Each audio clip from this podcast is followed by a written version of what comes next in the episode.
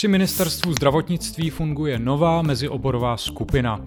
Pandemickou situaci tam řeší společně ústavní právník, lékaři, ekonom, virolog a nebo sociolog.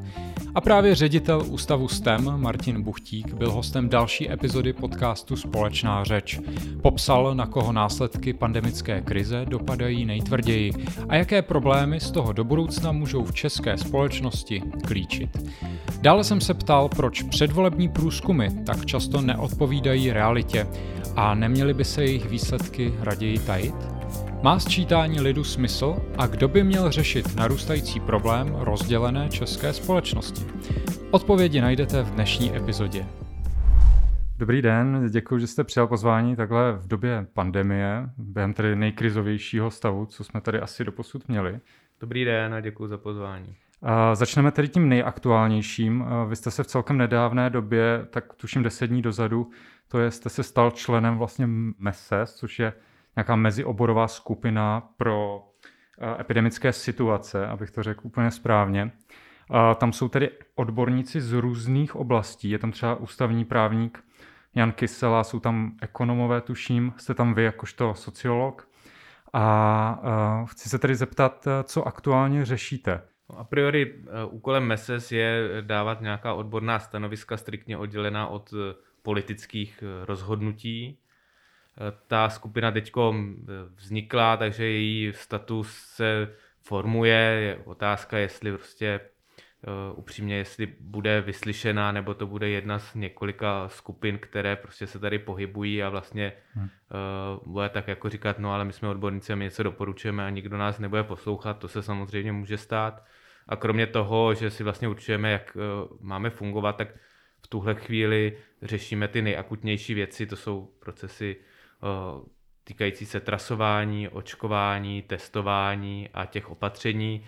Samozřejmě se blíží Velikonoce, takže to je jedno z velkých témat, ale do budoucna bychom se chtěli oprostit od toho každodenního koloběhu a vlastně se dívat s nějakým výhledem třeba měsíc dopředu mnohem víc, protože si myslíme, že v momentě, kdy řešíme ty situace na poslední chvíli akutně, tak vlastně už často nemají dobrá řešení.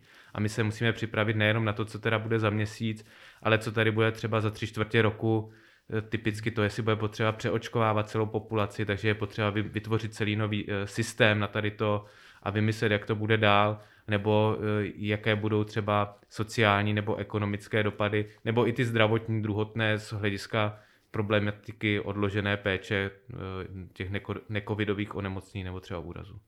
Mm-hmm. Takže chápu správně, že vlastně jste takový poradní orgán, komunikujete hlavně tedy s nějakými náměstky na ministerstvu zdravotnictví? No, nebo... My jsme nezávislý orgán, všichni ty odborníci tu práci dělají zadarmo ve svém de facto hmm. volném čase, respektive jako součást svojí další profese a eh, my ta stanoviska dáváme veřejně, primárně adresujeme přímo ministrovi a ten se s nimi nějakým způsobem seznámí a buď to jako hmm se jimi řídí nebo neřídí a buď to nám dává nebo nedává vědět o tom, jak se rozhodl a to buď to formálně nebo neformálně. Takže zatím eh, to ustanovení po 14 dnech je poměrně, jako ten status není nějak přesně precizovaný.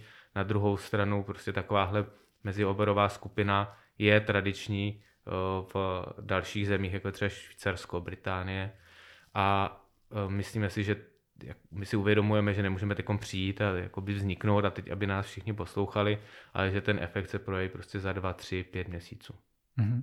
A už jsou nějaká konkrétní doporučení, které, já vím, že dva týdny je relativně krátká doba, ale už jste s něčím přišli? Jo, tak ta doporučení, eh, ta základní teď jsou ta, že je potřeba sekvenovat eh, ty vzorky eh, testů proto, abychom se vyhli rozšíření nějakých jiných variant, než tady jsou, protože to by mohl být problém pro imunitu té populace, ale také pro očkování. A to je vlastně takoby ta prioritní věc, protože kdyby se tady dostala uh, do hry nějaká varianta, na kterou jakoby neexistuje očkování, neexistuje imunita v té, imunitní odpověď té společnosti, tak uh, bychom vlastně byli zpátky v bodě nula, v tom nejhorším možném případě. Takže je to jako uh, veliké riziko, a teď je možné mu relativně snadno bránit, například tím, že budou státní karantény pro lidi, kteří přijíždějí z těch rizikových zemí, to znamená, že budou vyčleněné hotely, naš, jakoby z našeho pohledu ideálně, kde vlastně ten člověk stráví karanténu nikoli v tím, že podepíše eh, čestný prohlášení a zůstane jakože doma a jeho prostě členové rodiny chodí jak, kam, kam potřebují, ale prostě, že opravdu bude eh, v tom hotelu. Tak to je jako jedna věc. Druhá, eh, druhá ta jakoby část se týká hodně technických, jako zdravotnických věcí ohledně třeba očkování, to znamená, že my doporučujeme zase v souladu prostě třeba se Světovou zdravotnickou organizací prodloužit ten interval mezi první a druhou dávkou. A to proto, že ona vás ta první dávka nějak jakoby nechrání pro, extrémně proti tomu, že byste vůbec eh, tu nemoc nedostal, mm-hmm. ale velmi snižuje pravděpodobnost, že skončíte na jipce, respektive, že budete mít těžký průběh a budete potřebovat hospitalizaci. Takže vlastně v důsledku chrání ta první dávka dobře před tím, aby, aby ten, eh, ti lidé, kteří onemocní vlastně eh, ne, nepotřebovali péči v nemocnici, nedej bože, nezemřeli. To mhm. neznamená, že se to nemůže stát, ale je to mnohem menší pravděpodobnost a vlastně lepší je ty ušetřené dávky ve stavu nedostatku relativního eh, dát dalším lidem, tak abychom hmm. vlastně v důsledku odlehčili, odlehčili jednak zdravotnictví, ale ušetřili prostě, řekněme, nízké stovky životů. Můžete popsat třeba, jak ta schůzka té skupiny probíhá? Jak tak si to může člověk představit? No tak eh, rozhodně to není nějaké spiknutí iluminátů a vlastně pokud někdo někdy řídil skautský oddíl nebo se účastnil třeba střediskové rady v Junáku nebo, nebo schůze eh, hasičů dobrovolných, tak, tak ono se to zase od toho za stolik neliší, prostě různí lidé říkají různé názory, eh, hodně, se, hodně si teda naslouchají, což si myslím, že jakoby v těch organizacích prostě taky.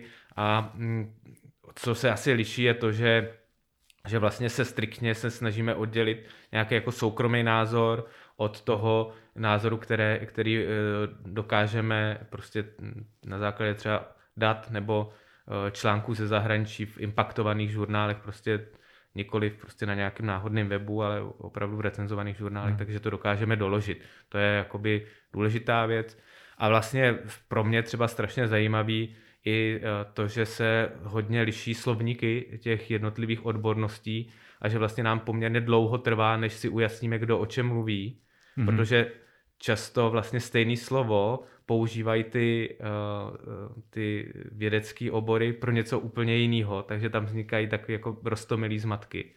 Ale v základu stejně jako všude, všude jinde na těch online setkáních se nejdřív ujistíme, že se vzájemně slyšíme, pak někdo vypadne, někomu vběhne do, do pokoje, buď to pes nebo dítě, nebo, nebo něco se tam prostě stane, takže, takže mm, si nelze představovat, že by to bylo nějaký jako velkolepě uh, sofistikovaný, je to prostě skupina lidí, kteří mezi sebou komunikují. Hmm. Je asi docela zajímavý, že eh, jste říkal, že vlastně pracujete bez nároku na odměnu. A taky mě napadá, že vlastně v době, kdy je potřeba činit nějaká politická rozhodnutí a teď máme, čekají nás volby na podzim, tak možná význam takové jako nezávislé eh, skupiny poradní tím jako stoupá. V české veřejnosti a i já jsem se s tím setkal, když jsem do té skupiny vstoupil. Hmm. Je strašně jako předpoklad, že když něco takového děláte, tak, to, tak za to musíte mít nějaký úmysl. Jo? Buď to zisk, hmm. nebo vlastní prospěch, nebo budování kariéry, nebo prostě eh, přízeň politiků, nebo mediální pozornost. No ale ty lidi, zejména teď v té, v, tom, v té skupině to jako dělají právě proto, že chtějí té společnosti pomoct. A musím hmm. říct, že Petrovi Smejkalovi teda trvalo hodně dlouho, než eh, těch 12 lidí přesvědčil, protože se, jsme se všichni přesně obávali toho, že prostě je to jako snadno zneužitelný, že, hmm. že prostě to bude zbytečná práce, že nás vlastně nikdo nechce poslouchat, ale Petr Smejkal jako šéf té skupiny nás potom přesvědčil, že to máme jít alespoň zkusit. Ale nedivím se vůbec odborníkům, kteří už eh, tu hru se státem nebo eh, vládou prostě vzdali a už s ní nechtějí mít nic společného. Že se cítí nevyslyšení, eh, nebo že ta pomoc nedolehla třeba? No a nebo že jejich stanoviska byla dezinterpretována a vlastně se z nich vybralo jenom něco a a vlastně to, ten pocit toho, že když je potřeba říct něco nepopulárního, tak, tak se použije formulace jako experti doporučují, co mám dělat, jo. takže mm, to je, to je samozřejmě jako velmi, velmi nepříjemný, ale je to prostě součást té práce, to se, mm. to se nedá nic dělat a asi, asi to tak jako vnímáme, jako, jako že to je něco, co hodnotově chceme dělat a uh, do budoucna to asi ještě většina z nás někdy zkusí. No. Mm-hmm. Řešili jste už téma uzavření uh, průmyslu, uh, kterým, se kterým právě přišel Petr Smejkal, tedy hlavní hmm. epidemiolog s IKEM, a on je vlastně i v nějaké té rad, epidemiologické radě při vládě, tuším. Ano. No, v zásadě, když to trošku jako zjednoduším, ale, ale nepřekroutím, tak je to tak, že když uzavřete průmysl, tak podle těch modelů jeden den uzavření průmyslu má stejný efekt jako dva dny současného stavu. Když se k tomu současnému stavu přičte teda ještě uzavření průmyslu, mm-hmm. tak je ten efekt mhm. vlastně dvojnásobný, což třeba při zavření na 10 dní umožní ta opatření zkrátit o 10 dní. Jo. Ale uvědomujeme si, že prostě ta, te, ta technická realizace v některých odvětvích průmyslu může být prostě složitá, zvlášť když se to zase prostě řeší čtyři dny předem. Mm-hmm. A tedy ten efekt tam je i eh, v situaci, kdy se opravdu takto testuje už eh, ve firmách? Eh. No, my nemáme žádné informace o tom, jak se přesně testuje, nemáme žádná data, ta data prostě nejsou, neexistují, takže my hmm. se mhm. na ně, za nějakých, z nějakých podmínek se jako domníváme, že se něco děje. V současné době se prostě testuje jednou, optimální by bylo testovat dvakrát až třikrát, což samozřejmě je prostě zase Eh, proti tomu tlak ze strany, ze strany průmyslu, ale je třeba říct jednoznačně, že eh, testování nenahrazuje to uzavření. Mm-hmm. No, prostě ten efekt, efekt není srovnatelný a testování, řekněme, je schopné, pokud bude fungovat, tak eh, je schopné třeba vychytávat ta největší ohniska a tak podobně. Jo a zase ten systém bude nějakou dobu trvat nastartovat. Ale rozhodně to není tak, že by jedno nahradilo druhé, nebo že to, že prostě si uděláte test, tak nemusíte nosit ochranné pomůcky, to znamená respirátor, tak to teda vůbec neznamená. Než ještě uh, otočím list, uh, tak jak teď vnímáte vývoj tedy té pandemie? Souhlasíte s představiteli vlády, že tedy ten nárůst případů zpomaluje a že se to teda tak nějak zlepšuje? No to souvisí s tou celospolečenskou debatou. Vlastně ta pandemie zpomaluje, ta situace se vyvíjí dobře, možná pro některé až vlastně překvapivě dobře, ale je otázka, co jste jakoby čekal na začátku. A zároveň máme tady zkušenost, že už několikrát e, to vypadalo, že se to zlepšuje a, a ta opatření se povolila příliš brzy. Jo. Mhm. A teď ještě tady do toho máme vlastně Velikonoce, což jsou svátky, které přirozeně zase lidi, a já to úplně tomu rozumím, se chtějí setkávat a, a chtějí trávit, bude hezky, pravděpodobně, tak chtějí volno.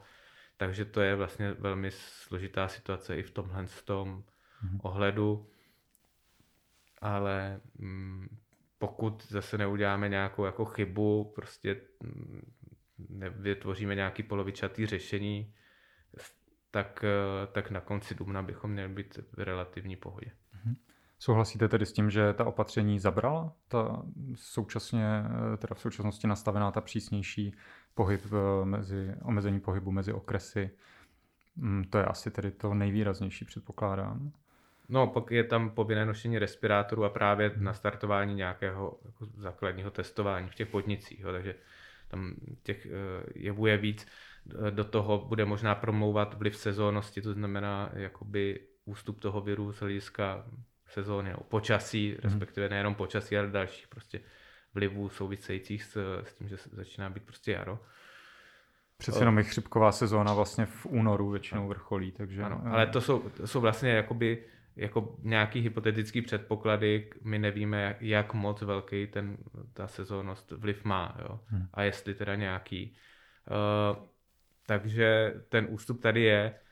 To je jako nepochybnitelný otázka, je, jestli prostě při uh, nějakým lepším nastavení nemusel ten ústup trvat.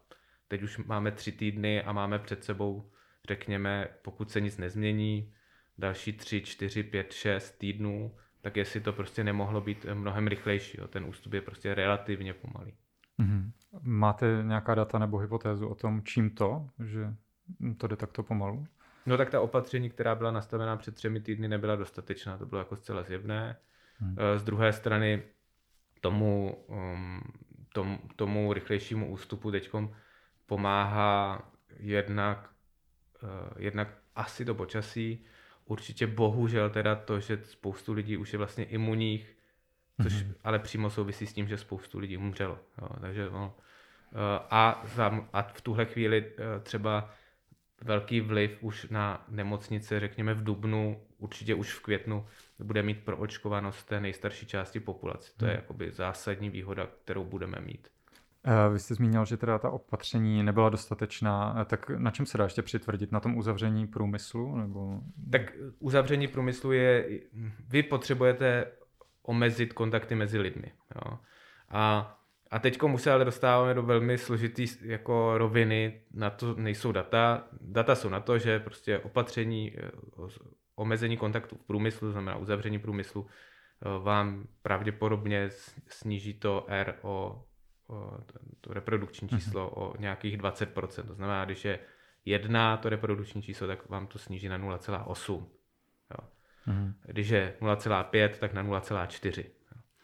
A, ale Mm, my se už nepohybujeme v nějaké ideálně typické situaci, protože víme, že když zase eh, necháme ty, eh, že, že ty lidi jsou jako fakt unavený prostě těma několika chybama, kterých jsme se už dopustili, už vlastně eh, nefunguje skoro nic, jo? Už, už to odhodlání dodržovat ta opatření prostě se rozpadá, koroduje, Trvá to strašně dlouho, spoustu lidí je v zoufalém stavu uh, ekonomicky nebo zdravotně z jiných než covidových důvodů, sociálně nebo psychicky. Hmm. Uh, to je jako taky důležitý a vlastně nefungují, to je asi to nejdůležitější, nefungují už ani jakoby hrozby a ani apely hmm. uh, na to, uh, jako, jak to dělat, protože my už jsme byli prostě osmkrát v bodě zlomu a sedmkrát bylo ještě potřeba vydržet a tady, tady na to samozřejmě, když uh, uh, všichni křičí hmm. pozor, blíží se Hitler, ale křičí to ob týden, tak potom, když se skutečně bude blížit Hitler, tak už na to nikdo uh, slyšet nebude.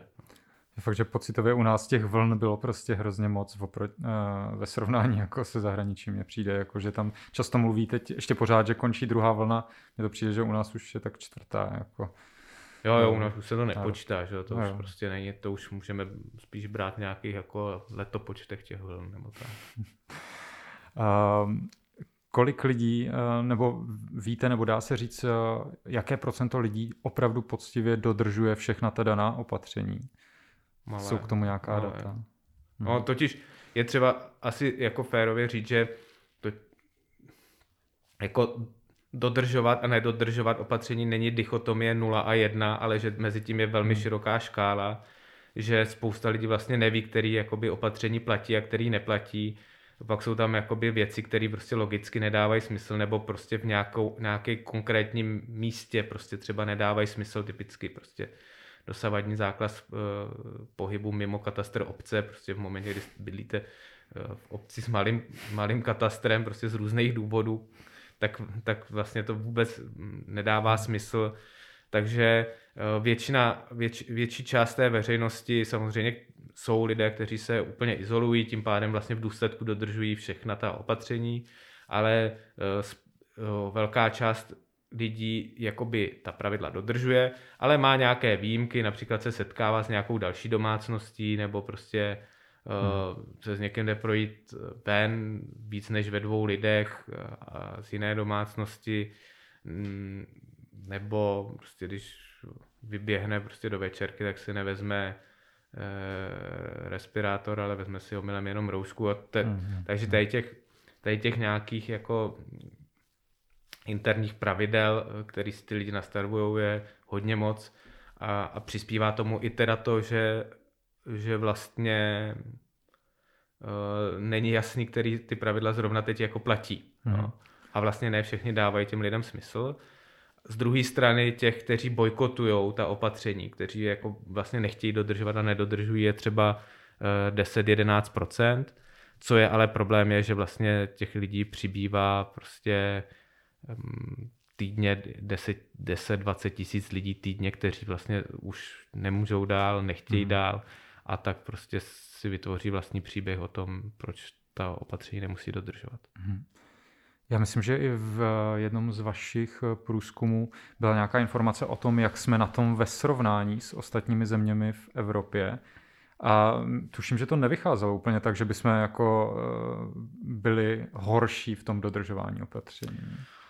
Jo, ta um, mezinárodní srovnání umožňují především jakoby ty základní viditelné věci, to znamená, to znamená rou, ruce, roušky a rozestupy. V tom jsme poměrně dobří, to jsou takové ty ale věci, které jsou vidět. Jo. My se tady bavíme spíš o tom dodržování nějaké vlastní izolace a nezava, ne, nestýkání se s někým dalším. To jsou, to jsou dvě oddělené věci a toto mezinárodní srovnání moc neumožňuje, ale nemyslím si, že bychom v tom byli nějak jako vychýlený. Jo. Spíš ten náš, ta naše rychlá analýza chtěla vyvrátit tu hypotézu, že hmm. prostě, která v tu chvíli v médiích nebo našimi některými politiky byla tak interpretována, že jsme národ zvláště ne, neposlušný a že prostě chyba je v lidech a nikoli v té politice nebo v těch eh, rozhodnutích. Tak tady tu hypotézu prostě jsme mohli právě vyvrátit. Hmm. Uh, Jaké třeba osobnostní faktory nebo jaké proměny stojí za tím, že někdo spíše dodržuje opatření a někdo méně? Jsou to čistě jako nějaké přesně osobnostní faktory, jako že někdo si řekne, ne jako tohle, mm, jo, že třeba tak nějak eh, opovrhuje tím, eh, co by měl dodržovat, nebo tam třeba vstupují do hry i nějaké jako proměné typu, že se někomu ekonomicky daří lépe, takže jako je spíš stavu dodržovat opatření. No těch e, faktorů je strašně moc. Jo. Um, tak já jmenuji ty základní. Mm-hmm. Motivovat dodržovat opatření vás uh, je, je pro vás nebo, to, co vás motivuje dodržovat opatření, je uh, to, že třeba eh, důvěřujete oficiálním mediálním zdrojům, i v dnešní době, pokud věříte vládě, ten zbytek lidí, kteří věří vládě, tak to je taky jako by důležitý. Mm-hmm. Ale co jsou důležitější věci, je, že vlastně vás to, vám to třeba nemění radikálně váš životní styl. Jo, to znamená, nejste člověk, který by se prostě potřeboval setkávat za běžných okolností s desítkami lidí týdně a vlastně děláte něco ve své domácnosti nebo na své hmm. zahrádce a, a s tím jste jakoby žijete spokojený život. Pro moje prarodiče se nic nezměnilo. Třeba. Přesně. Hmm. Uh, za druhé je to ekonomická uh, nutnost, respektive to, jestli vy vlastně uh, si můžete dovolit zůstat doma, jo, jestli prostě typicky, když pracujete z domova, tak je to prostě jako jednoduchý. Spousta lidí třeba pracující v IT vlastně nezaznamenala žádný jako veliký eh, skok jakoby v tom hmm. Eh, pracovním životě, tak to je jako taky důležitý. No a třetí důležitý faktor je, jak, jaký typ lidí vás obklopuje, jakoby jak to vaše okolí vlastně interpretuje tu situaci. Jo? To je vlastně asi to nejdůležitější. Ale zase to souvisí s tím, že lidi se častěji potkávají s podobným typem lidí, to znamená, když pracujete prostě v IT, tak se budete znát statisticky jako průměrně víc ITáků, hmm. kteří hmm. budou mít nějaký hmm. jako názor na to. Uh, pak jsou takové jako spíš anekdotické věci. Jo? Pokud žijete ve velkém městě, tak, tak uh, za prvý vám obchod uh, přiveze nákup až prostě domů a vlastně nemusíte nic dělat, takže to vlastně strašně hmm. jednoduché hmm. dodržovat ty opatření. Nemusíte prostě na ten nákup. Eh, za druhý ve městech mnohem víc vidíte, že všichni ty lidi ta opatření dodržují, jo, protože se pohybujete neustále eh, třeba v MHD, vlastně je jenom minimum lidí, kteří by nenosili dneska respirátor v těch větších městech. Zatímco když prostě uh, bydlíte na vesnici, tak tam nemáte, jakoby logicky nepotkáváte na, na ulici, která vede tou vesnicí, nebo tak nepotkáváte tolik lidí, takže častěji nenosíte ten respirátor. Takže vlastně Eh, pro část lidí z měst je to vlastně něco, co, že si spočítají, že mají klíče, mobil, peněženku a, a mají respirátor, kdežto eh, pro uh, lidi, kteří se nepohybují běžně v nějakých jako zalidněných oblastech, tak, tak je to věc, na kterou musí speciálně vzpomínat, když třeba jdou nakoupit. Jo. Takže to, to je jakoby mhm. důležitý. Z druhé strany, ty, kteří nedodržují opatření, tak to je jako zase široká skupina lidí. Jo. Když jsem mluvil o 10% těch, kteří nedodržují opatření, tak z půlky jsou to lidi, kteří především podléhají dezinformační kampani v nějaké míře. Jo. Eh, to, to, že vlastně ta, ty statistiky jsou sfalšované, že to vlastně není žádná nemoc, eh, že um, takový ten příběh o tom, že lidé stejně umírají, že smrt je přirozená součást života a tak dále. Mm-hmm. A druhá, druhá část je zasažená primárně jiným způsobem. Samozřejmě oni se ty skupiny můžou prolínat, ale jsou to lidi, kteří jsou prostě uh, opravdu už jako frustrovaní z nějaký sociální izolace. Spousta lidí, kteří jsou silně ekonomicky zasažení. Jo, to je, uh, to je pokud, nejst, pokud jste jako přišel o roční prémie na konci roku a říkáte tomu soci, jako ekonomický zásah, tak to tak není. Jo? Prostě jsou lidi, kteří opravdu přišli úplně o živobytí, jsou úplně zoufalí prostě eh, a už nevidí eh, jinou možnost než nějaký vlastně občanský odpor, ale teď zase neví, ke komu by se vlastně přidali nebo co by dělali, takže vlastně ten občanský odpor reprezentují individuálně. Hmm. Takže já si nemyslím, eh, že by to byli nějací jako zlí, zlí lidé, kteří prostě chtějí zničit všechny ostatní, jak se to někdy interpretuje. Ale je, vždycky jsou tam jako poměrně jasný důvody, proč to tak je. Jo. Hmm. A, a bohužel se o tom nemluví a vlastně nám stačí často nálepka, dát si nějakou jako vošklivou nálepku, jako fanatický dodržovač versus hm, chronický odpírač hmm. a, a tím ten problém jako kdyby pro sebe vyřešíme, ale on se prostě nevyřeší, on se prostě prohlubuje. No a problém je, že pokud, a to vidíme jakoby i v jiných sociálních problémech, že pokud jakoby ne, nevyslyšíme tu skupinu lidí, tak ona prostě se radikalizuje, eh, hmm. nabírá na síle a nabírá prostě větší a větší eh, podporu a to může potom v důsledku v horizontu několika let, samozřejmě ne teď, ale vést prostě taky k vzniku politických uskupení, o jejich radikalitě si teď možná jako čteme z historických knih. Hmm. Na to jsem narazil eh, vlastně v jednom vašem rozhovoru, že jste říkal, že tedy přesně k té radikalizaci může dojít třeba až o dva roky později. A eh, jak říkáte, já to tomu celkem rozumím, když někomu se jako eh, z hlediska mm, práce nedaří dobře, že teda přišel přesně o příjem. Zároveň zná třeba i nějaké lidi, kteří ten covid měli a celkem jako vlastně uh, si ne, ani skoro nevšimli, že jsou nemocní, tak pak mm, chápu, že právě eh, k tomuhle může dojít. A uh, máte tedy i nějakou fakt konkrétní obavu o, o radikalizaci nějaké části společnosti v důsledku tohohle, nebo je to spíš jako nějaká teoretická úvaha? Um, tímhle směrem, že by se mohlo stát. No, my v tuhle chvíli nemáme jako data, která by říkala, že se tady formuje nějaká úplně nová politická síla. Uh, a ani si nemyslím, že se to v tuhle chvíli děje, ale zároveň prostě tady prostě z historie víme, že prostě tady ty krize měly dlouhý eh, doběh a právě, že, že často ty změny se dějou až několik let po jakoby odeznění nebo při ko, úplném konci té, té krize. Je to něco, co vidíme i v zahraničí, že prostě ten příběh se musí sformovat, to skupení se musí sformovat, musí získat dostatečné finance, musí se profesionalizovat a pak teprve má jako šanci vlastně na úspěch, musíte počkat, kdy budou ty volby, že jo. Mm-hmm. Uh, takže uh, takže v tomhle tom ohledu rozhodně to není něco, co bych říkal, uh, všichni se bojte, myslím si, že to, že to teďkom není uh, na stole, ale chci na tom vyložit to, proč je i důležitý pro lidi, kteří jinak se mají vlastně dobře naslouchat uh, lidem, kteří mají nějaké uh, problémy a snažit se jim porozumět, protože vlastně ty problémy těch druhých jsou v důsledku potom mm-hmm. s mhm. časovým odstupem i jejich problémy. Mm-hmm.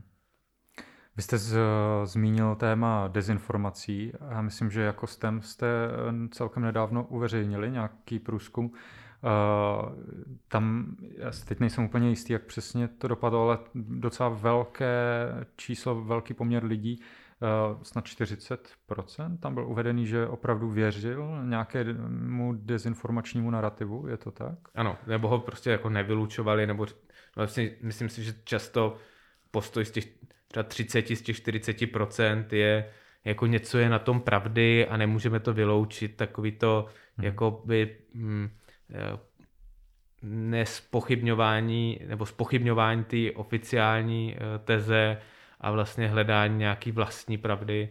Eh, hmm. Je třeba ale taky říct, že když mluvíme o dezinformačních narrativech, tak na jedný, eh, tak to nejsou zdaleka jenom takový ty tvrdý prostě narrativy typu očkování vám vsadí čip, prostě, kterým vás můžou trekovat, jo, nebo očkování změní vaše DNA, to jsou opravdu mm. ty jako hardcore narrativy, kterým věří jednotky procent jednotky populace. Procent. Mm. Ale pak prostě třeba velká pochybnost je o, o původu toho viru, eh, nebo velká nejistota v té veřejnosti, eh, nebo o tom, jestli třeba nemocnice záměrně prostě výrazně, výrazně nenacezují ta čísla eh, hospitalizovaných, aby prostě jako zbohatli a tak podobně nějaké procento lidí jsou takzvaní ti antivax, co asi vždycky byli proti vakcinaci, ale teda bylo to i velké téma potom u nás, hmm. kdo se nechá očkovat, kdo se nenechá.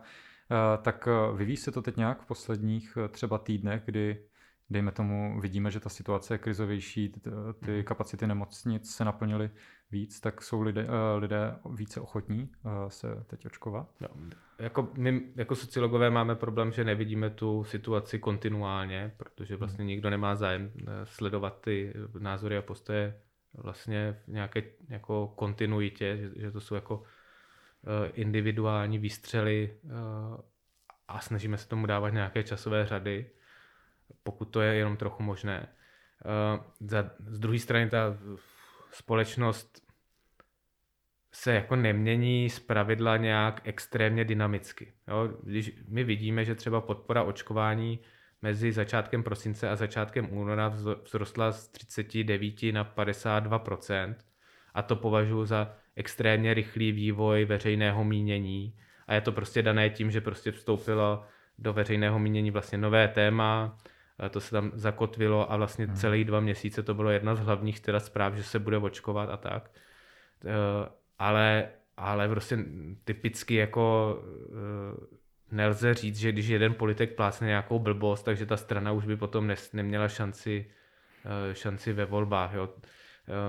Na podzim se mě novináři ptali, jestli vůbec hnutí ANO má šanci uspět ve volbách, když byl Primula prostě na Vyšehradě, tak jsem říkal, no to nebude mít žádný vliv a, a, a v té ale té emoci vlastně uh, to bylo, jak je to možné, že to nebude mít vliv. To přece musí prostě to hnutí hmm. ano poškodit. No a teď kdo, kdo si na to vlastně dneska vzpomene, jo? nebo to samý prostě před rokem vítání čínských letadel, hmm. při, které přiváží testy a roušky na letišti. Nikdo, nikdo si na to nespomene. Jo? Takže vlastně uh, tady ty jednotlivosti samozřejmě dávají nějaký jako větší obrázek, ale je to jeden díl pucle z hmm. poměrně jako velký velkého množství a um, sta, někdy se stane, že to je potom jakoby rozhodující věc, ale je to spíš náhoda.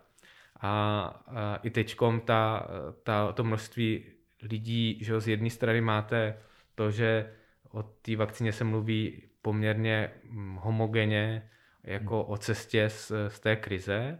Z druhé strany jsou tady třeba pochybnosti a my teď víme od lidí, eh, od lékařů, kteří přímo očkují že, že prostě jsou lidé, kteří se nechtějí nechat očkovat eh, vakcínou AstraZeneca a že se hmm. schválně hmm. jako vyřazují z té fronty, respektive nejdou na to očkování. Takže to je, eh, a že vlastně tady zatímco dřív, no před, dřív, myslím před dvěma měsícema fungovalo to, že tomu člověku zavolal jeho ošetřující lékař, jako takzvaně obvodák, hmm. a vlastně mu to vysvětlil, tak teď už tady to taky jako úplně nefunguje. Takže my uvidíme, jestli dostaneme možnost od ministerstva zdravotnictví ten výzkum udělat na začátku dubna, protože původní dohoda bude, byla, že budeme mít dvouměsíční vždycky jako periodu, když jsme to na začátku prosince, února a teď bychom měli po velikonocích a na tady to bychom se určitě uh, ptali, ale v tuhle chvíli, hmm. v tuhle chvíli to není uh, jasné. Co dalšího by bylo v tom výzkumu, nebo na co by cílil? Jo, tak zrovna tady ten výzkum těch výzkumů děláme víc, ale tady ten je opravdu takový jako jednoduchý, jakoby kouknout se, jak se posouvá ochota nechat se očkovat, jak hmm. se proměňuje vlastně ta veřejnost, jaké jsou důvody, proč se nenechat očkovat. A teď bychom se asi domnívám se, specificky ptali právě na to, jako jestli ty lidi rozlišují jednotlivé vakcíny, protože tady mhm. byla i diskuze kolem vakcíny Sputnik, že jeden z těch argumentů propagátorů Sputniku bylo, že eh, je velká skupina lidí, kteří, ehm, kteří věří jenom tomu Sputniku a eh, ničemu jinému a že by to teda zvýšilo ochotu nechat se očkovat. O, o tom samozřejmě jako vážně pochybuju, protože ta data tomu nenasvědčují, respektive jdou proti téhle tezi, ale eh, je dobrý ty hypotézy prostě potvrzovat a vyvracet. Hmm. V jednom z dalších průzkumů jste se vestem zaměřili na to, eh, jak mm, určité společenské třídy nebo skupiny obyvatel pociťují následky pandemie a celé té krize. Chci se tedy zeptat, eh, je nějaká skupina obyvatel, případně dejme tomu společenská třída, která je více zasažená hmm. pandemí? Vlastně jsou dva pohledy. Jo. Za prvý je to pohled, řekněme, profesní nebo sektorový z hlediska ekonomiky. Samozřejmě jsou více ekonomicky zasažení lidé, kteří, um, kteří prostě pracují v pohostinství, v turistickém ruchu, ale i v těch jakoby návazných, uh, návazných profesích, uh, jako průvodci nebo, nebo ale i prostě dálková autobusová doprava a tak podobně. Jo.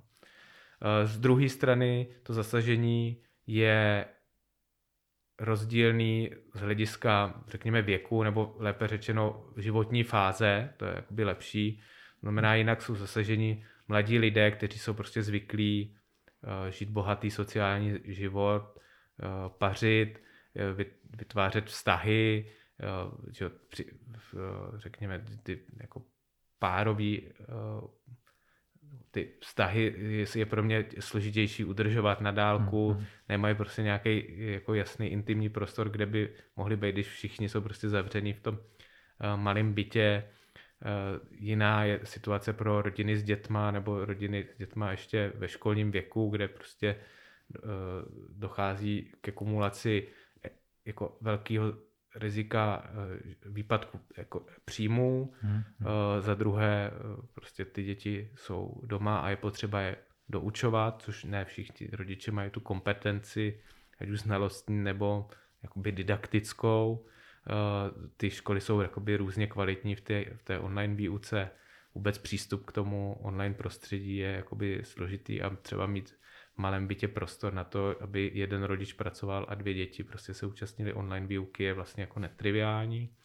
A potom je tady skupina, řekněme, seniorů, eh, která je zase ohrožená zdravotně, takže jako ty hmm, lidé se hmm. samozřejmě přirozeně víc izolují. Co ale můžeme říct vždycky, je, že skupiny obyvatel, který už před krizí měli nějaký jakoby, uh, problém ekonomický, sociální, zdravotní nebo eh, psychický, tak eh, teď je větší šance, že ten problém se bude jakoby prohlubovat, než hmm. ta šance, že skupiny, které problém neměly, takže teď tam vzniká. Jo.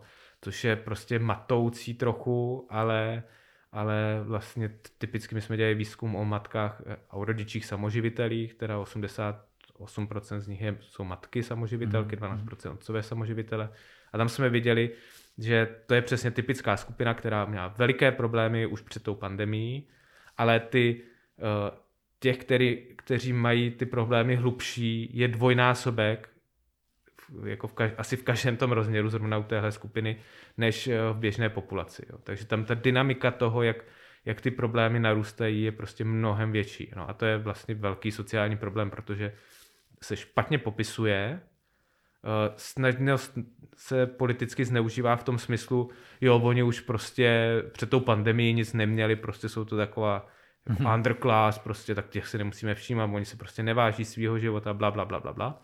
Hmm. Často jsou to nevoliči, protože jsou to lidé, kteří jako vlastně řeší svoji existenční problémy a vůbec nemají čas a prostor na to jako se orientovat v tom, co se zrovna ve společnosti děje, nebo na to žít prostě k volbám rezignovali, vlastně nikomu nedůvěřujou eh, a vlastně tím pádem nejsou ale zajímaví pro politický stran, čímž pádem ne, není zajímavý to, aby eh, ve svých programech je nějakým způsobem výrazněji zohledňovali. Jo. Takže to jsou problémy, které se tady postupně kumulují a vlastně tady vždycky byly v té české společnosti.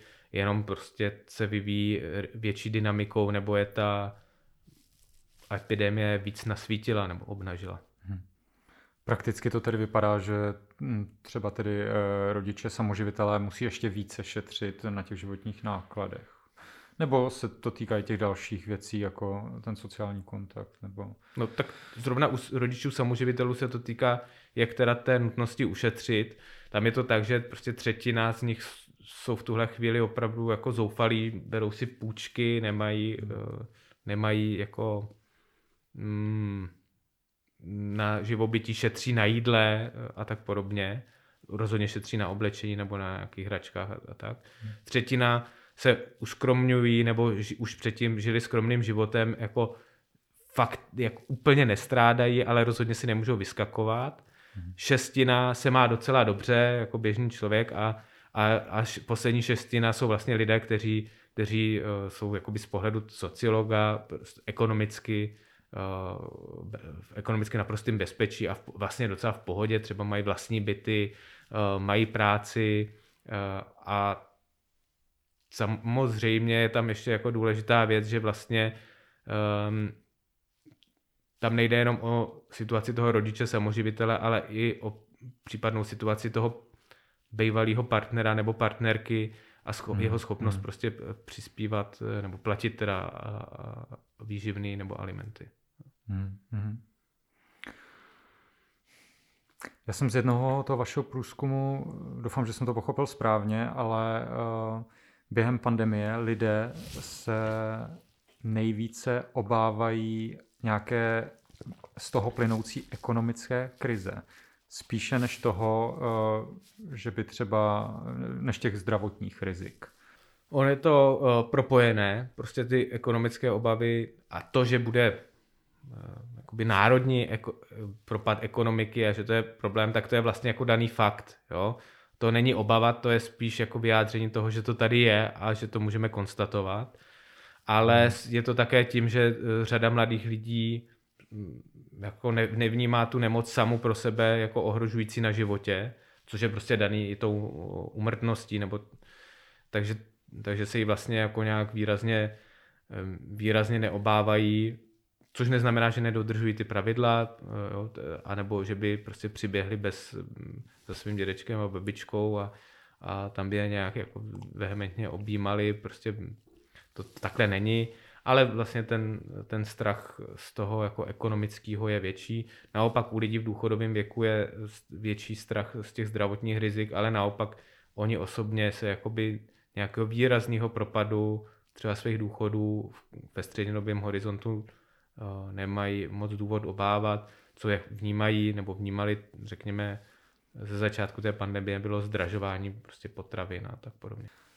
Výhledově je tady nějaké téma uh, ve společnosti, kterému by se mělo věnovat více pozornosti. Myslím, tedy v české společnosti, co tak nějak opomíme, ať už jde o nějakou skupinu obyvatel, jestli právě jsou to třeba ty rodiče samoživitelé, nebo něco, co třeba uh, už teď můžeme spatřit určitý trend, že může být do budoucna problém a třeba se tomu ještě nevěnuje dostatečná mediální pozornost. No, nevím, kolik hodin máme na tenhle podcast. je to hodně? Je to hodně, ale tak já zkusím jmenovat takové ty jako důležité věci, podle mě, o kterých se moc nemluví. Jo. Hmm. Jednak je to uh, velký rozdíly v uh, možnosti se vzdělávat, respektive v hodnotě toho vzdělávání, ale zejména teda ze sociologického pohledu to, že my strašně brzo rozdělujeme um, už jako v dětském věku ty děti do, do různých skupin, tím, že máme jakoby soukromý školství, část, část dětí vlastně ne, vůbec ne, nevstoupí do toho státního školství. Velká část dětí odchází na, v páté třídě na osmiletá gymnázia, pak je tam další dělení eh, na maturitní a nematuritní obory. A to je jakoby velký problém pro tu společnost do budoucna. Protože my vlastně, vlastně vy přicházíte o ty přirozené sociální kontakty a vlastně se zapouzdřujete v nějakém svém světě sociálních bublin, že vlastně nevidíte eh, do, do těch problémů těch ostatních a jsou pro vás zcela abstraktní. Hmm. Tak to je jeden velký problém. Druhý, z druhé strany je nutnost nějaké daňové a důchodové reformy. Ono jsou to jakoby propojené věci. kdy ten i teda specificky po zásahu do daní v loňském roce, který byl asi největší prostě od 90. let, tak vlastně to, ten daňový systém ne, asi nebude moc stabilní a se problémem, jakoby, který je nad, nadřazený tomuhle, je stárnutí populace, vlastně e, otázka odchodu do důchodu a spravedlivého důchodu tady, e, tady prostě bude čím dál tím palčivější. A je to jeden z typických problémů, který nemá dobrý řešení. Jako, nebo nemá uh, řešení, který by uspokojilo úplně všechny. Jo. A je to hořká věc, do které nikdo nebude chtít kousnout. A určitě uh, jsou tady dlouhodobější témata, která se budou prolínat. Jo. Je to, je to uh, téma klimatu a české krajiny, což jsou v hlavách uh, české veřejnosti pořád hodně oddělené škatulky a s tím propo, propojení na, řekněme, robotizaci a automatizaci průmyslu a toho, že vlastně lidi budou přicházet o práci a teď všechno, co to pravděpodobně za pár let splácne v jeden velký guláš hmm. jakoby politického příběhu. No a věc, kterou vlastně teď netématizujeme a držíme ji jako stranou, je uh, otázka migrace, hmm. která vlastně je nevyřešená a teď je spíš to jako spící potenciálně velmi, velmi výbušný téma. No, což ve chvíli, kdy bude docházet k dalším změnám klimatu, vlastně třeba uh, může znovu uh, spustit nějakou větší asi vlnu migrace. Než, ano, z druhé strany prostě ta stárnutí populace potom bude vyžadovat prostě zejména ve specifických oborech, jako je ošetřovatelství, uh, třeba příliv uh, lidí z jiných států Evropské unie, jo, jako pracovníků, nebo i hmm. mimo Evropskou unii, což bude zase, zase spojovaný s tím, jestli je to jakoby přínos, nebo ten opačný narrativ, že jsou to lidé, kteří prostě nám berou práci, těm dobrým pracovitým prostě hmm. Čechům a Češkám. Takže to, tady je vidět, že ta témata jsou jako velmi výrazně propojená všechna vzájemně. Hmm. Takže má, máme se na co těšit. Vy budete mít dost práce, Tak eh, já, já zase to že jo, tak mojí práci sociologa je, eh, je upozorňovat na problémy, který, eh, který nejsou zřejmý. A z druhé strany ještě je to posílené tím, že v rozhovorech je mnohem jednodušší se mě ptát na to, co je problém, než co je dobrý. Jo. Takže já potom nechci, já nechci působit jako eh, katastrofický vizionář a konstatuju, že ten problém tady jako je, bude se zvětšovat, nepochybuju, že bude řešený, dost pravděpodobně teda, jak to jako vidíme, tak bude řešený nějakou jako takovou českou cestou, že to tak trochu jako vyřešíme, tak trochu jako nevyřešíme a, a aby se vlk nažrál jako zůstala celá a on to potom vyřeší někdo potom, zase k tomu něco jako přilepí a vznikne jako totální chaos. No ale takhle prostě ty komplexní společnosti fungují, to zase si nemůžeme eh, jako říkat, že jsme tady jediný matlalové na celém světě. Z eh, druhé strany to prostě Myslím si, že se málo říká to, že tady žijeme dlouho v míru, že tady eh, ta česká společnost prostě tady bazálně nějak funguje právní stát, nebo se dodržou bazální nějaký pravidla, byť prostě můžeme říkat, že se systematicky obcházejí, ale, ale prostě to není tak, že by se, že, že by se někdo bál, že, že když budete mít špatný názor, tak vás zastřelí na ulici, jo, když to teda záměrně přeženu. Hmm. Uh, takže eh, z dlouhodobého hlediska prostě ta kvalita života se zvyšuje, eh, naděje do žití roste, eh, zlepšuje se lékařská péče. Ostatně vidíme to teď na téhle aktuální situaci, že prostě česká lékařská péče je jako v dobrý, dobrým stavu a v dobré kondici. A takže těch jako pozitiv je taky celá řada. Myslím si, že na čem to budovat a co vnímám jako největší problém je prostě ta orientace vlastně aktuální politiky a vlastně ale i ta poptávka veřejnosti na orientaci politiky na nejbližších 72 hodin místo hmm. do nějakou perspektivu překračující už nejenom to volební období, co jsme říkali před deseti lety, ale prostě opravdu nejbližší týden. Hmm. Možná eh, mě ještě zaujala ta myšlenka nějakých teda těch uh, rozdělené společnosti, hmm. společenských bublin, které si navzájem nerozumí nebo nenaslouchají. Máte dojem, že je to v české společnosti jako větší problém, protože co se týče nějakých jako rozevírajících se nůžek, tak jsem měl vždycky celkem dojem, že ta česká společnost, že tady nejsou až tak extrémní rozdíly mezi společenskými třídami, ale možná to byl jako milný dojem, jako ve srovnání třeba hmm. s jinými státy a zeměmi.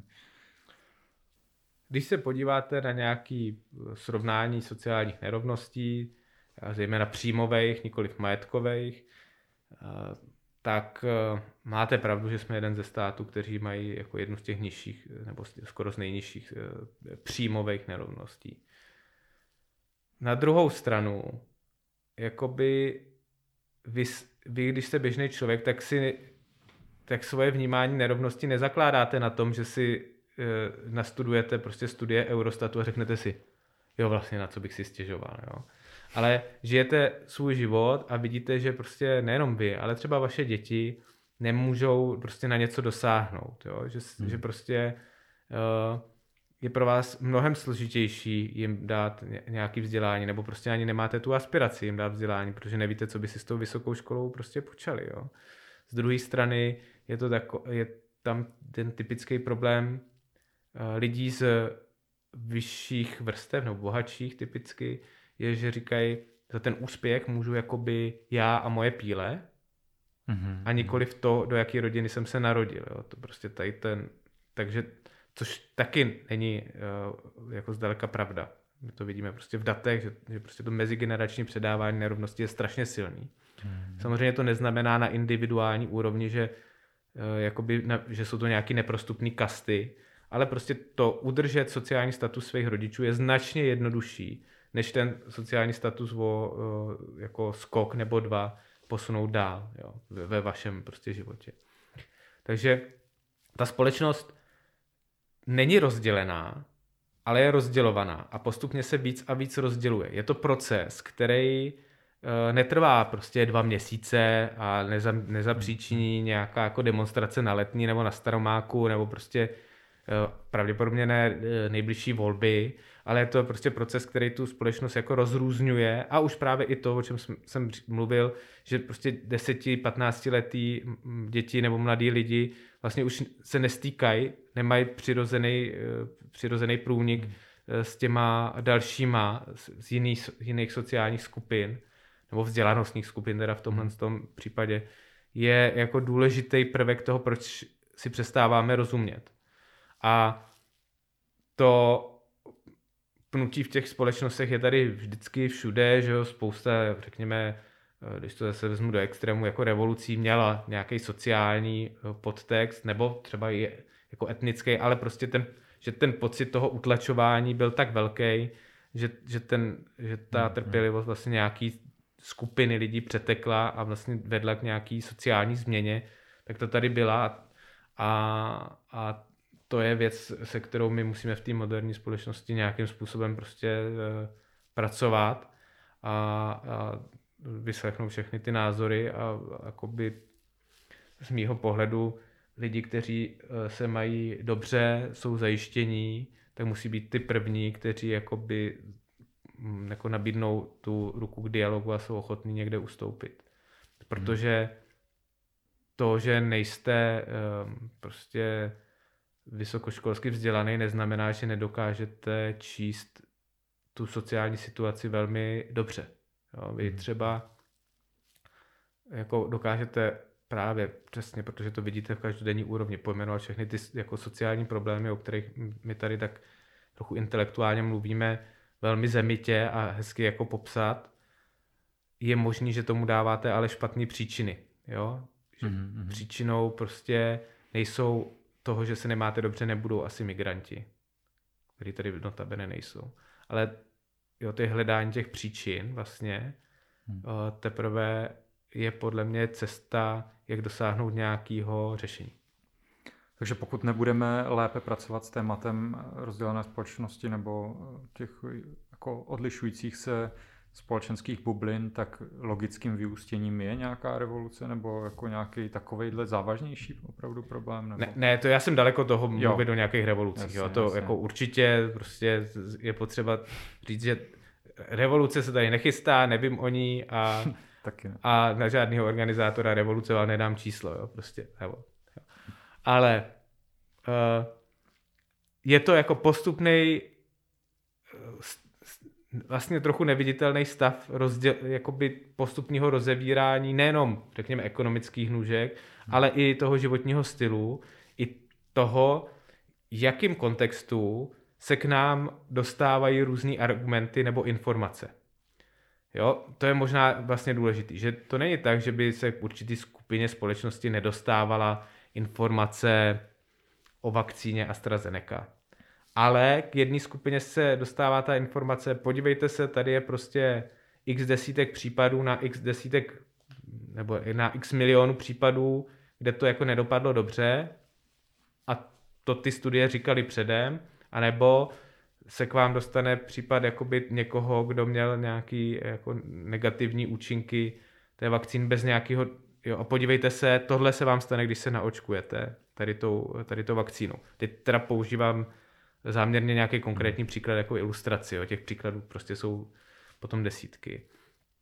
A druhý jev je ten, že my často v médiích nebo i mentálně vlastně, abychom tu situaci mohli líp uchopit, si spoustu, ze spousty věcí děláme jako nulu a jedničku. Prostě nějaký opozice, nějaký barikády, které proti sobě bojují. Což je strašně zjednodušující a česká veřejnost takhle v podstatě moc nefunguje. Jo, ty, ty, ty barikádové skupiny jsou často velmi hlasitý, ale nebejvají nějak extrémně početný. Uh, z druhé strany, když zastáváte nějaký extrémní názor, tak abyste vytvořili toho nepřítele, tak prostě dáváte nálepku nějaký neexistující skupině.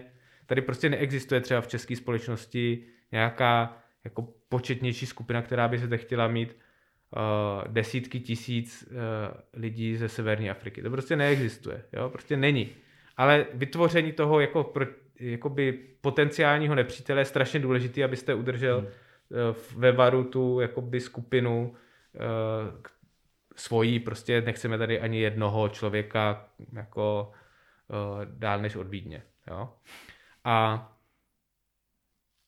takže to, to je, je jakoby jedna věc je ta jako umělá polarizace. No ale co potom běžný člověk dělá, je, že vlastně utíká z toho velkého světa a říká, že ty lidi se úplně zbláznili, ty jsou prostě radikál na jedné straně a radikál na druhé straně. Jenom já, díky bohu, žiju jako šťastný život, že kolem sebe mám ty normální lidi ve svém jako mikrokosmu, který si myslí něco racionálního.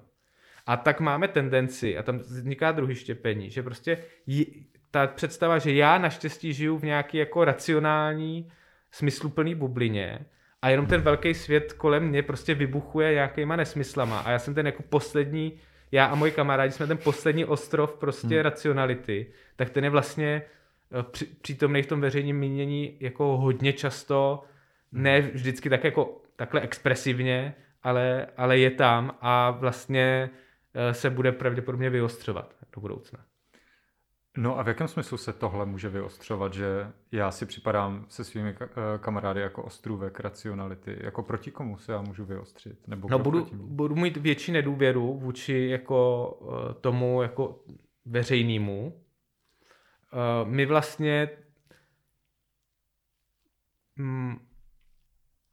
Ehm, takhle, budu mít větší nedůvěru vůči té, tomu velkému světu. To je jako důležitý, že se budu uzavírat eh, do sebe. Mm-hmm. Budu rozlišovat víc jako já a moje okolí versus ten velký svět, což vlastně vede potom k tomu, že budu přisuzovat všechny vlastnosti svého okolí tomu velkému světu, jo? Což, což zase vede k takovému tomu, že když my publikujeme nějaký volební model, tak mi prostě začnou drnčet telefony a, a volá mi někdo a říká, já jsem se ptal u nás v hospodě prostě a tam nikdo toho, a teď si do, dosaďte prostě Filipa, Kalouska, Bartoše, Babiše, volit nebude, takže vy jste lháři.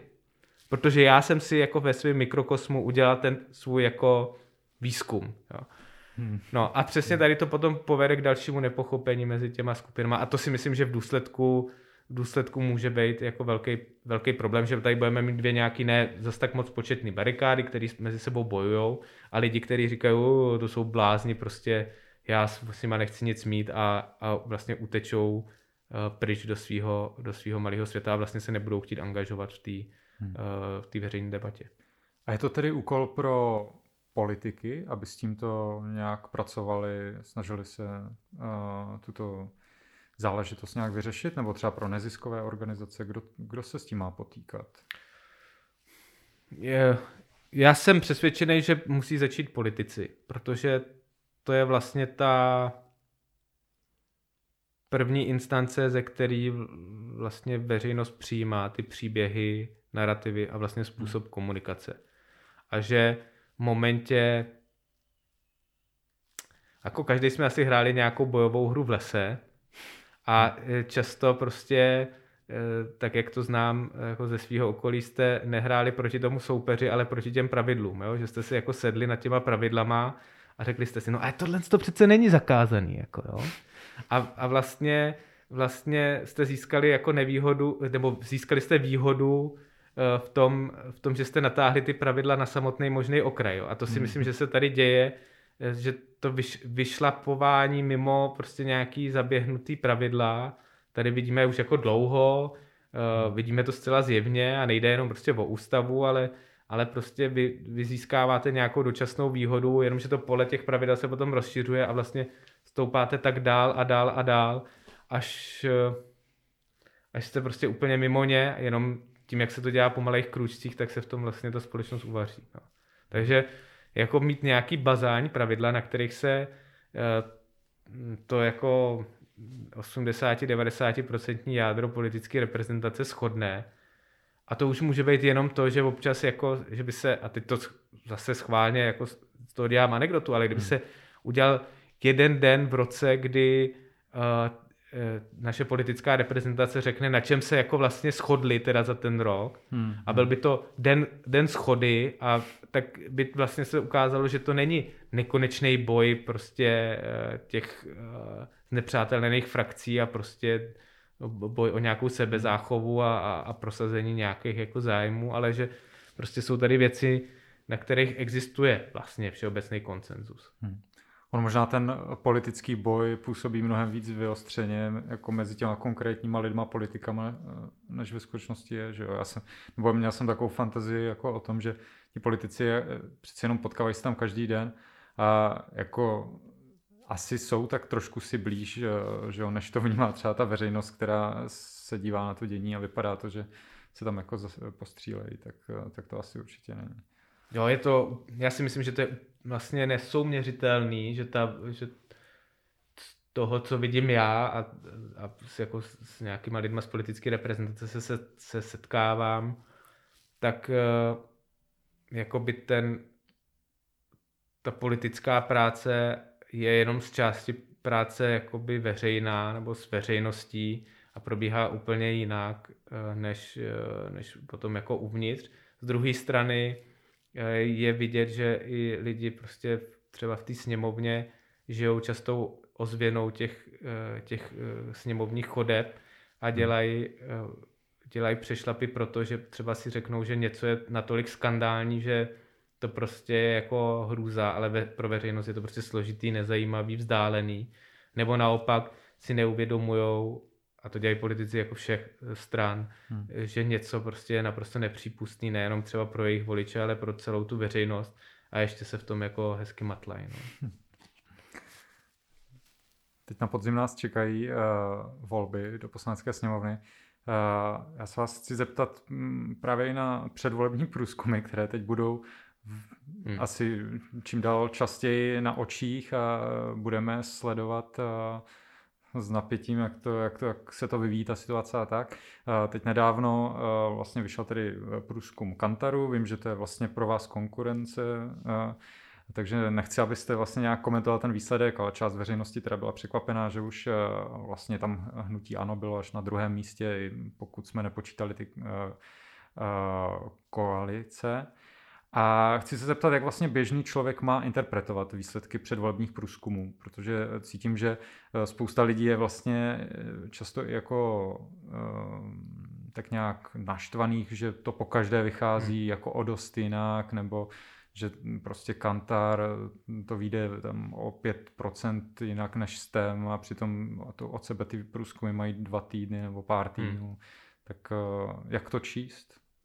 Je první, na co se vždycky je potřeba koukat a myslím, že nic jiného nemá jako nějaký zásadní uh, význam, je nějaký trend uh, té dané um, instituce, která ten výzkum dělá a, a ty politické strany v tom, v tom výzkumu. Čili se nekoukat na to, na to jako pořadí v tomhle, v tomhle kole, jo, ale kouknout se, jestli ta strana prostě roste nebo klesá. To je jakoby první nejdůležitější věc.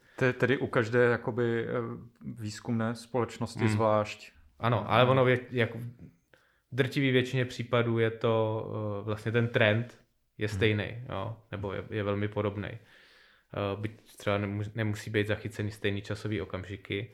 Z druhé strany samozřejmě ty výzkumy můžou v nějaký míře ovlivnit aktuální, aktuální dění hm, v momentě, kdy nějaká strana udělá průšvih zrovna prostě v dny, kdy se sbírají ty data, tak prostě to jako výzkumník neovlivníte a může jí to prostě poškodit v tom smyslu, že ten výzkum jako zachytí nějaký odklon voličů, který ale vlastně je to přesně ten jako případ, že nějaký politik něco vykřikne nebo řekne nešťastného, ale ta jako vůle ho nevolit je prostě bude týden, než prostě tady ta, než to téma zapadne, jo. Mm-hmm. Takže to je jedna důležitá věc.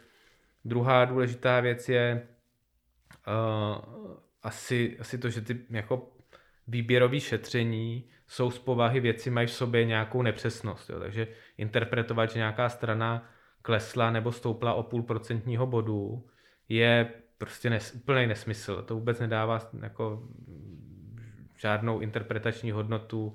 Ne, je to nesmysl, byť se z toho dobře píšou titulku, že jo, jako eh, tahle strana předběhla tuhle stranu, ale třetí strana zaostává. Ještě je to takový ten, eh, taková dostihová nebo sportivní, sportovní terminologie často v tom, hmm. takže to je jako eh, další věc. A v tuhle chvíli ještě je, se vlastně snažíme změřit něco, co v tuhle chvíli třeba nevíme, nemáme jakoby oporu toho, jak to, jakoby k čemu vstá, to vztáhnout. Mm-hmm. Jo, prostě v mezivolebním období vlastně měříte nějakou jako náladu společnosti. Ale nikdy se vám nestane, že by někdo najednou vyhlásil volby ze dne na den a, a byste si to mohli změřit. A v druhém případě, kdy se ty volby blíží, to bude prostě, řekněme, konec léta a září, tak vlastně vy se snažíte měřit poměrně přesně něco, mm-hmm. co se všichni ostatní snaží změnit ale jako úplně všichni ostatní se to snaží změnit. A vaše jako finanční prostředky na toto změřit jsou tisícinásobně menší než ty finanční prostředky těch, který se to snaží změnit. Jo. Takže tam je jakoby druhá nepřesnost, že, že, ty, uh, že, že směrem k volbám to prostě může velmi, uh, velmi se jako měnit. Třetí věc je, že podle mýho názoru, a to je vlastně, vlastně jakoby celosvětová odborná diskuze, jakoby podle mýho názoru, já se přikláním k tomu, že uh, názory lidí mezi, v mezivolebním období se formují prostě jinak vlastně, než těsně před volbama. Takže vy když, hmm, hmm. i když si jako naměříte ten model, model uh, a ty parametry těsně před volbama nebo po volbách, tak vlastně to měříte v nějakém jako velmi excitovaným, sformovaným prostředí, kde je toho jako plný média a vlastně je to otázka číslo jedna a vlastně se o ničem jiném nemluví, proto jsou všechny ty super debaty, všechny ty volební studia, že? do volebních studií typicky te- televizní stanice prostě dávají obrovský peníze, prostě uh, dávají, uh, dávají se velký peníze do různých speciálů v novinách a tak, a tak podobně. Takže jsou to věci, na které se ta společnost velmi připravuje a je to tak trochu jako když jsme u té sportovní terminologie, tak kdo dokáže vyjmenovat soupisku našich uh, hokejistů, který odejíždí teď na nějaký Karjala Cup nebo ne, něco hmm. podobného hmm. a kdo ji dokáže uh, vyjmenovat třeba v době olympijských her, jo. Jakoby hmm, ta znalost třeba toho hokejového prostředí je prostě někde úplně jinde v momentě, kdy se děje opravdu něco důležitého. Takže, takže i pro, proto vlastně má smysl se dívat na, na ty výzkumy, má smysl se je jakoby interpretovat, ale má jako velkou, velkou rezervu. A co se týče těch výsledků, tak tam je to prostě věc úvahy nebo toho modelu. Vy, eh, když děláte volební model, tak se musíte, tak tam neberete v úvahu jenom to, jestli člověk bude volit nějakou stranu, ale jestli vůbec k těm volbám půjde, jestli rozvažuje mezi více stranama, jestli uh, už někdy byl volit, uh, koho volil v minulých volbách. No, takže tam máte spoustu věcí, které nějakou váhou uh, do toho modelu jako zahrnujete a to je ten uh, hlavní rozdíl, který vlastně tvoří ten, ty rozdílné výsledky. Jo. My typicky se hodně ptáme na to, jestli ten člověk opravdu půjde volit, nebo tomu dáváme mm-hmm. velkou váhu. Jo? Když nám člověk řekne, že vlastně se vůbec nezajímá o politiku.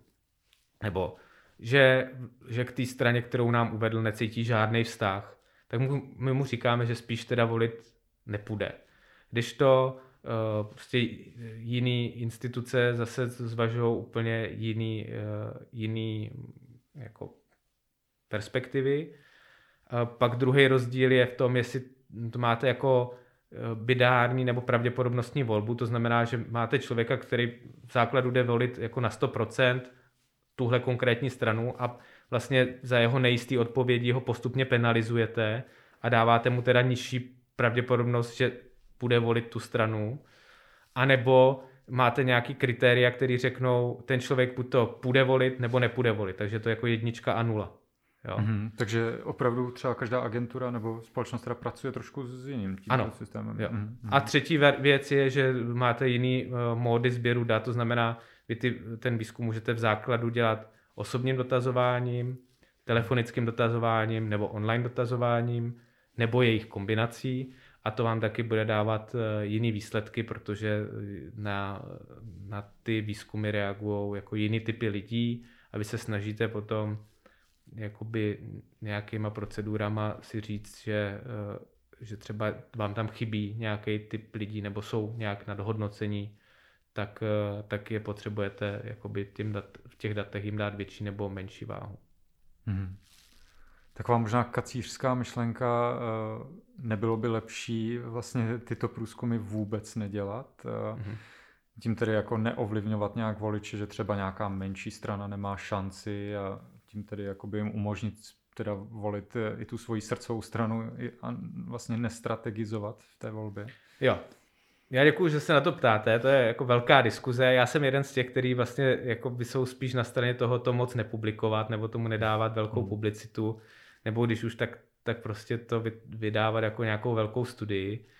Ale je to několik problémů. Jo. Za, za prvý, eh, tak já jako budu prezentovat teď tu opoziční stranu těch mých hmm. kolegů, co mi říkají, hmm. je, ty výzkumy se tady stejně budou dělat a, uh, a budou je mít dispozici jenom ty insidři a společnost nebo veřejnost má právo vědět, jak prostě ta vlastně hmm. situace vypadá.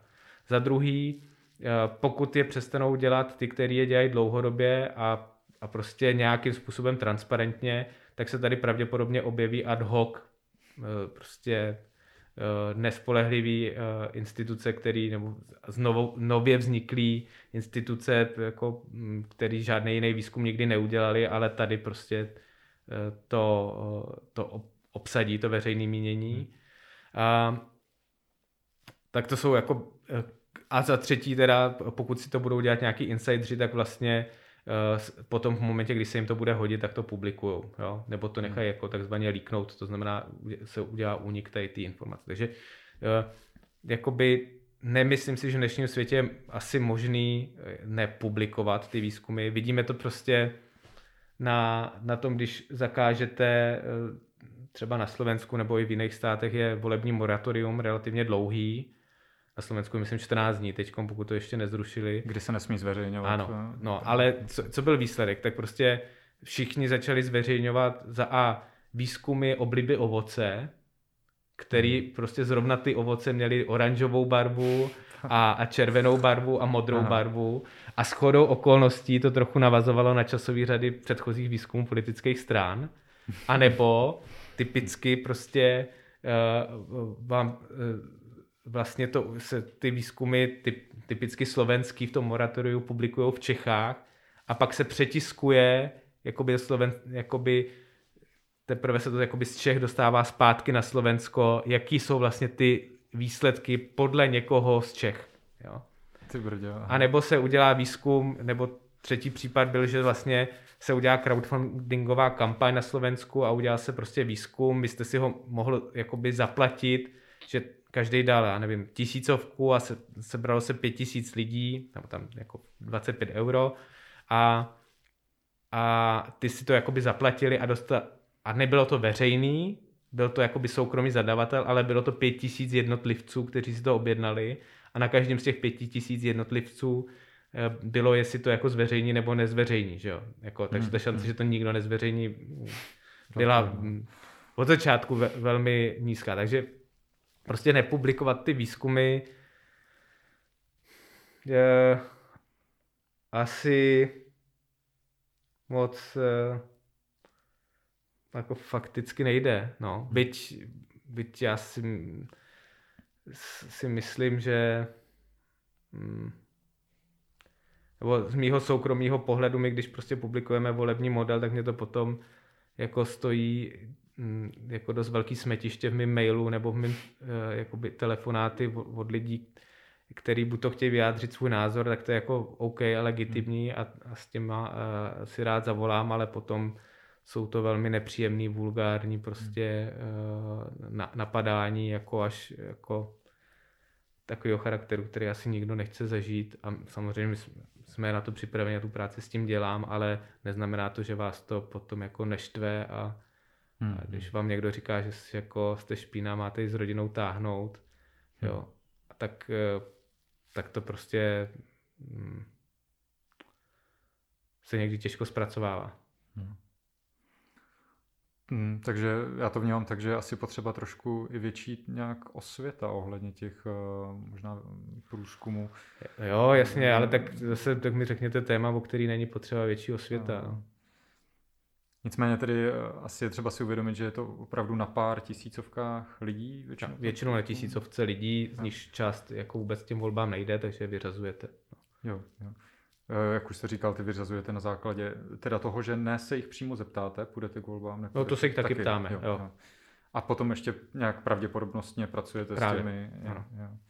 A takže jaká tam obvykle bývá tak nějaká standardní odchylka, jako jo, jestli když někdo získá 36%, tak mám to vnímat teda 36 plus minus 3, 4 u těch... Jo, u těch větších stran tak minus, plus minus 3% body, a u těch menších plus minus 2% body. No. Takže tam je to samozřejmě prostě citlivý, když se pohybuje na 4,5 až 5,5%, tak když je to 5,5, tak, vám, tak je to jako, když to převedu na svoji žitou praxi, tak když je to 5,5, tak je to jeden telefonát, když je to 4,5, tak jsou 12 naštvaných telefonátů. Jo. Takže jako, ale přitom ten výsledek je interpretačně úplně stejný.